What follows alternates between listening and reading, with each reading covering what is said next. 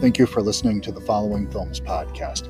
Uh, as you might notice, there's a ton of background noise in this because I'm recording this intro in the San Francisco airport right now. Wanted to make sure I was getting this up in time. Uh, today, my guest is the director of the new documentary film Our American Family, which will be having its premiere at the Philadelphia Film Festival this Saturday, uh, October 23rd. Hope you enjoy the show. Thanks.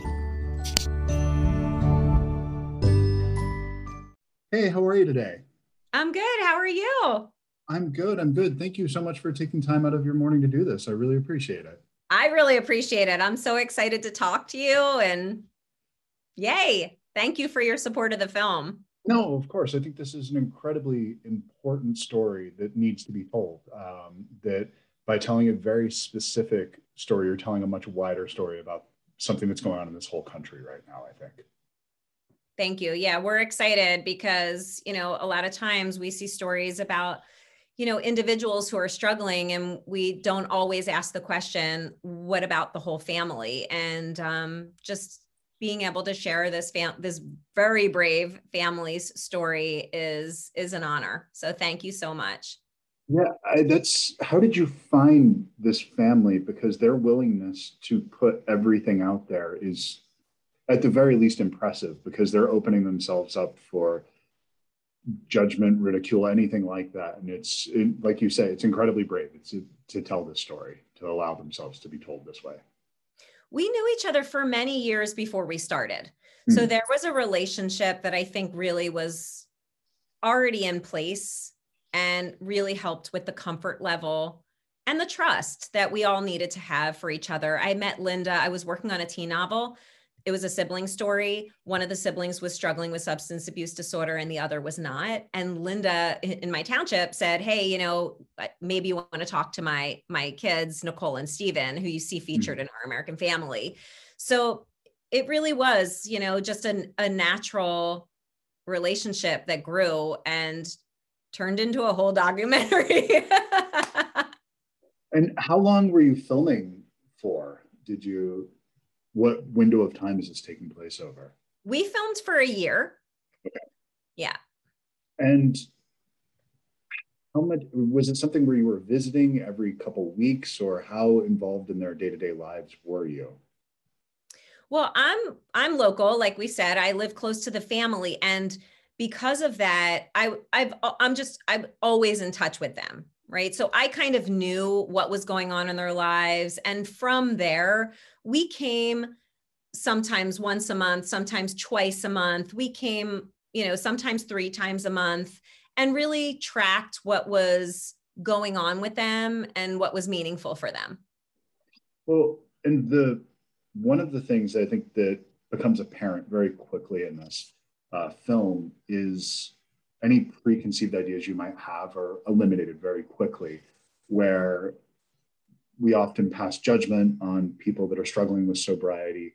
And when you meet this family, it's just my initial knee jerk reaction was how could anybody stay sober in this environment? And just the, the layers uh, that are pushing people in all these different directions that it's just, you can't help but have empathy for this family.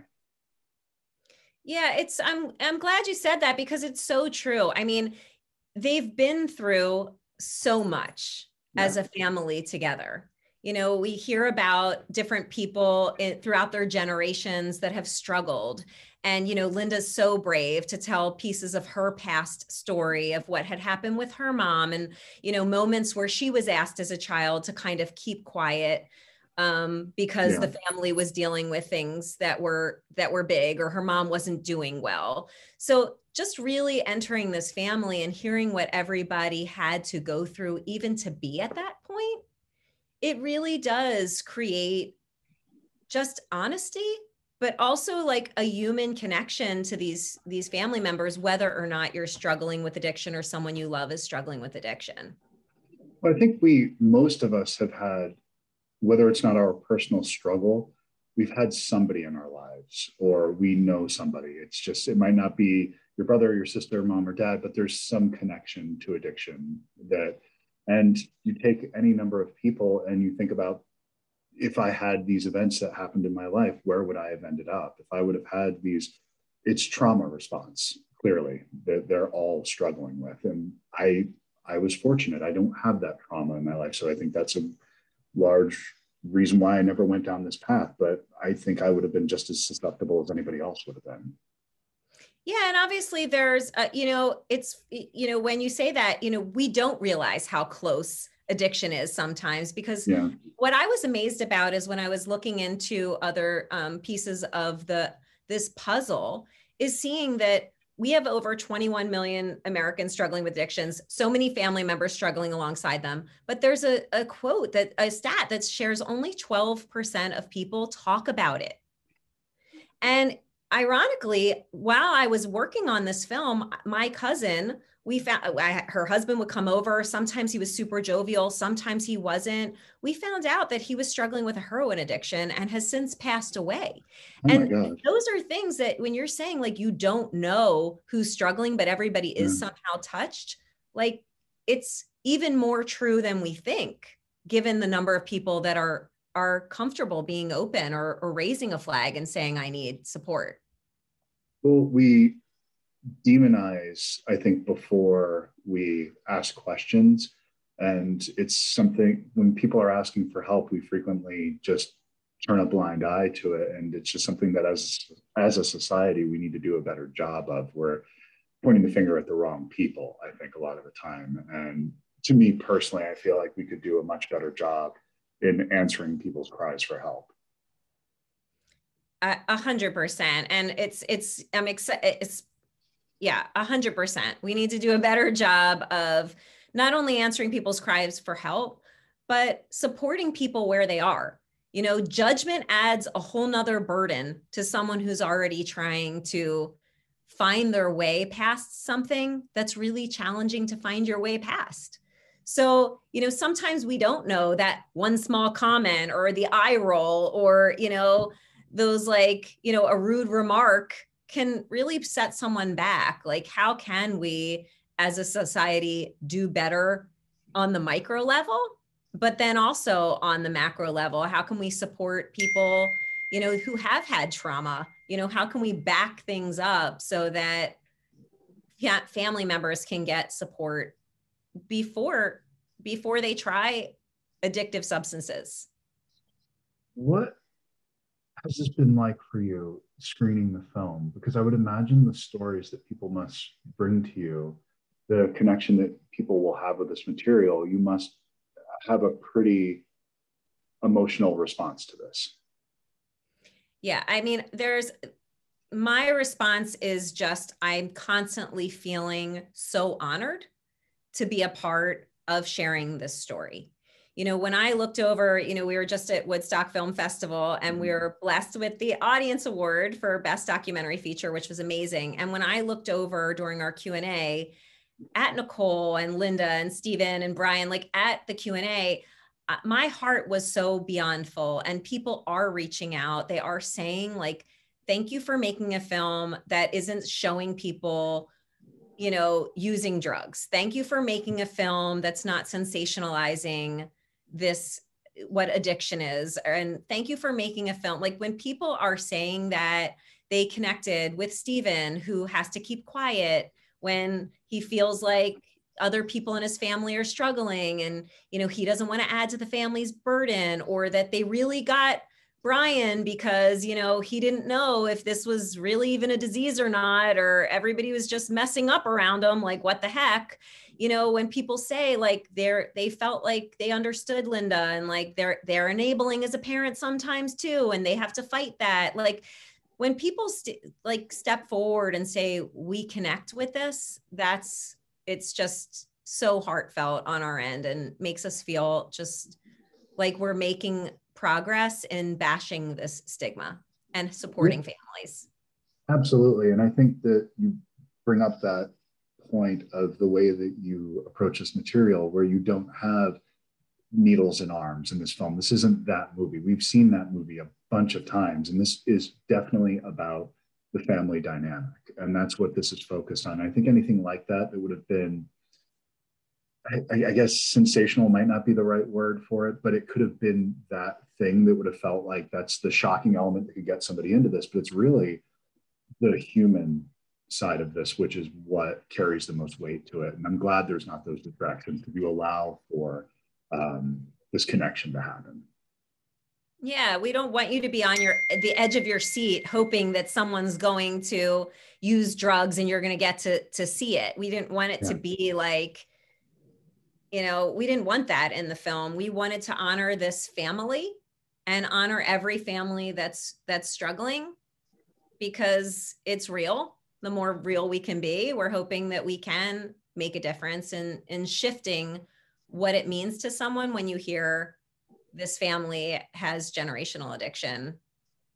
Well, I think what ends up happening because you allow people to really be themselves in this film that we can project ourselves into any number of these people and how we would react to a situation like this.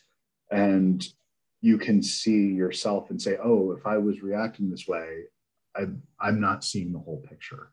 My reaction might not be the right one that you can feel very uh, justified in the way that you would take on somebody in your family if they'd been through rehab 17 times and gone through this process that you've lost faith. And because of the way we're being in- introduced to these people, we don't see it that way necessarily, or at least I didn't as an audience member, but I could empathize and see why somebody would feel that way. And it's just a complicated reaction. It's not cookie cutter straightforward. And, that, and it's, it's human in that way because we are complicated creatures. And I, I, I had far more entry points into this family than I thought I would have. And it's funny, you know, my initial entry point was, and I'm excited you talked about entry points, but my initial uh, entry point was I had my sister's husband had passed away, not from um, an overdose, but I was able to see my sister and wanting wanting to fix the situation for her, like that that feeling that you want to fix something for someone that you love.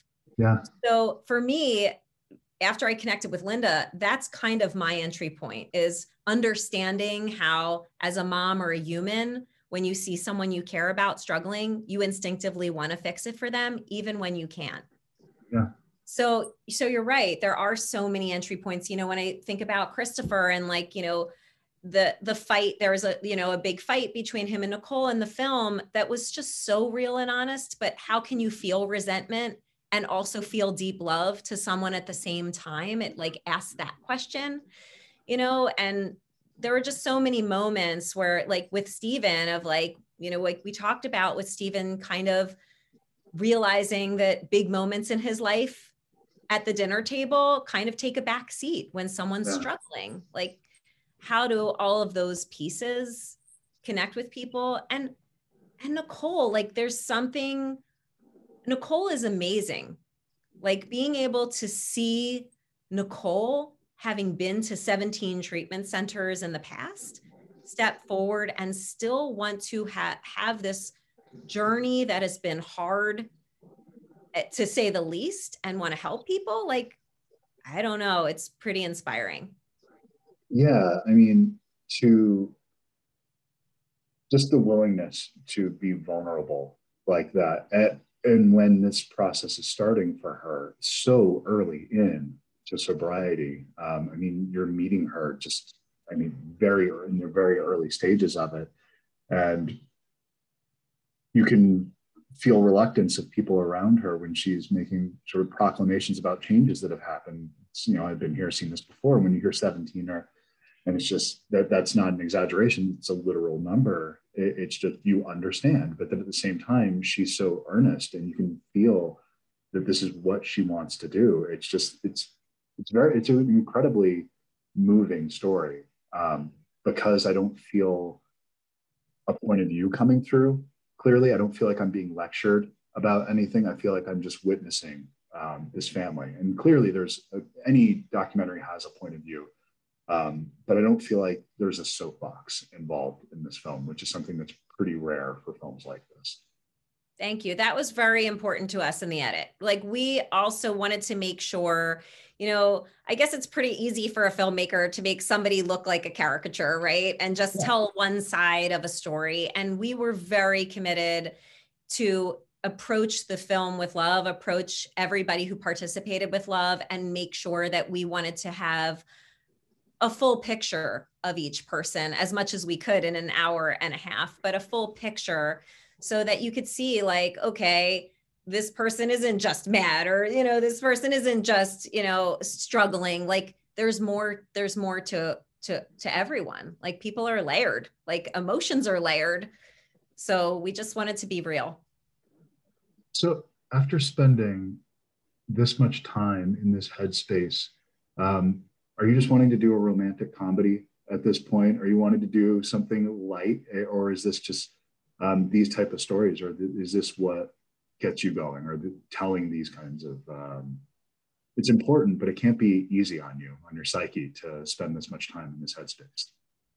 Any project that's that deals with a hard subject is is hard, you know, because if if if the audience is, uh, you know, being immersed and you're being immersed, like if you're going to be honest, sometimes honesty is hard, right? And that's okay with me. I mean, I'm not uncomfortable being in being in spaces that are hard and also inspirational.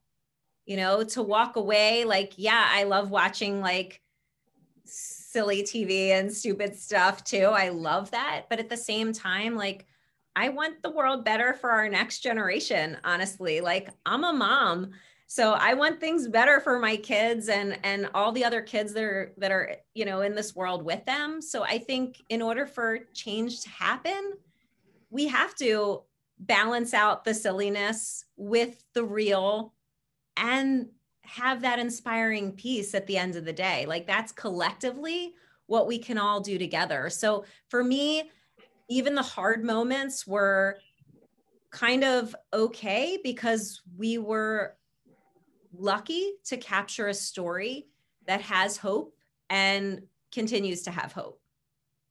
Well, as a dad, one of the most important lessons that I hope to pass on to both of my boys is that being uncomfortable is important, that you being alive is going to have a significant amount of discomfort that life will never be easy. It will be hard. There are moments of beauty and grace that you have to embrace when they come along and try to relish and dwell on them as long as you can. But life is difficult. And to be able to show them that through your work, I think is really important. And that has to be inspiring to them um, that they can see that through you. How and I'm they... a children's book author. Like I write stories of, you know, that that are all about emotions, like way yeah. past mad and way past jealous. Like I write stories that that do dig into like these big emotions and asking the question, what can we do when we have them? What are healthy ways that we can get through things that are difficult and things that are hard? Like I'm constantly asking that question of what can we do when things are hard to to get through hard times and also to support each other. So for me this is kind of like being in that space and yeah. What do you what do you tell your kids when they have those big emotions that are difficult to deal with that um, how to move through those feelings how to I, I mean i guess i came from a generation of i'm 45 so I, my parents were of that generation that we didn't really talk about feelings very much, and we didn't acknowledge uh, suffering. We didn't. It was just life's hard. Get a helmet. Deal with it. Um, that, that, was the extent of coddling that I had, and so I, that's. It, it, I'm very fortunate, and I'm very thankful for that upbringing because it gives me a emotional point to say, okay, I don't want to do that. I know that's not how I want to parent, but I worry that maybe I I I hope that I don't allow them to lead solely with their emotions. And that's where that idea of them not being comfortable, but I want them to acknowledge what they're feeling and understand it, accept it, and not pass judgment on their, themselves for feeling certain ways. But I want them to also be able to move through those feelings. A hundred percent. The more that we can give kids a bunch of tools and a bunch of options to see what what works for them. And it's kind of like what you said with the family. There is no judgment yeah. So I think the first thing, whether it's with the film or the books, like is I'm hoping that the projects create a safe space for people. You know, that there is no judgment. It's okay. Here's what this is dealing with. Like whether it's a snapshot of a kid who's like, you know, mad that their sibling is uh yeah. is like messing up their room or whether it's you know a family that's dealing with this this hard situation in front of them it's how can we create a safe space? How can we be honest? Like we don't have to say oh you're fine. Like you know what would have happened if if you know brian said to nicole oh you're fine. Like you know how can you create a level of support and give people options that are layered and that allow them to find what works for them? Because it's Absolutely. not going to be the same. It's there's not like the perfect recipe but asking what people here's an example of what worked for this family here's an example what could work for these kids but how can you take from that and create what's going to work for you i love that and how can people see the film where would um, I just want to make sure that people check this out because it's something that I highly recommend. So I, I want people to see your film, even people Thank that don't so think much. they need to see it, they need to. Thank you. Well, we're we're um, going to be showing at in our hometown at Philadelphia Film Festival, October 23rd at 5 p.m. and then October 30th at 9:15 p.m. So that's coming up soon. And beyond that, everybody can follow um, at Our American Family Film on Instagram and Facebook at our AmeriFam film on Twitter because we have less less letters and um, ouramericanfamilyfilm.com um, will give us any updates and people can find out where we're showing and all of our next steps. And kind of the, the last thing, I was raised in Delaware. So the Philadelphia, Pennsylvania accents throughout this were just, it sounded like home again. And it was, I, I was, I kept waiting for um, certain oh god a Wawa to show up. We actually did film outside of Wawa. Didn't make it in the cut. That's so funny. But yeah, it's definitely there's a lot of Philly love in the film, from like you know the Eagles hats to all the places we are, and um, a lot of people are coming to me and saying like, oh, does this family live near where Mare of Easttown takes place? Like a lot of people are asking me me that. But yeah, you'll hear a lot of Philly accents, a lot of Philly love. We aren't eating cheesesteaks, I don't think, in the film, but we're, we're eating. It's spiritual cheesecakes. Sure, yeah. cheesesteaks. yeah, we're at the Franklin Institute. Like join us, join us throughout our Philadelphia um, you know, Eagles freak out moment. Absolutely. Awesome. Well, I know that we're out of time, but thank you so much for taking the time to do this. I really appreciate it. Love the film. So, thank you so much, Chris. You're doing great work for films, and I can't wait to see your recent episode of Dopesick. I'm looking forward to uh, listening oh, to that. Very cool. Thank you very much. I yeah. appreciate that. Thank you. Take care. Have a good one. All right. Take care. Bye. Bye, Chris. You, Bye. Bye. Time enough to figure you out. Time enough to write this down. Wish me luck, give me hope.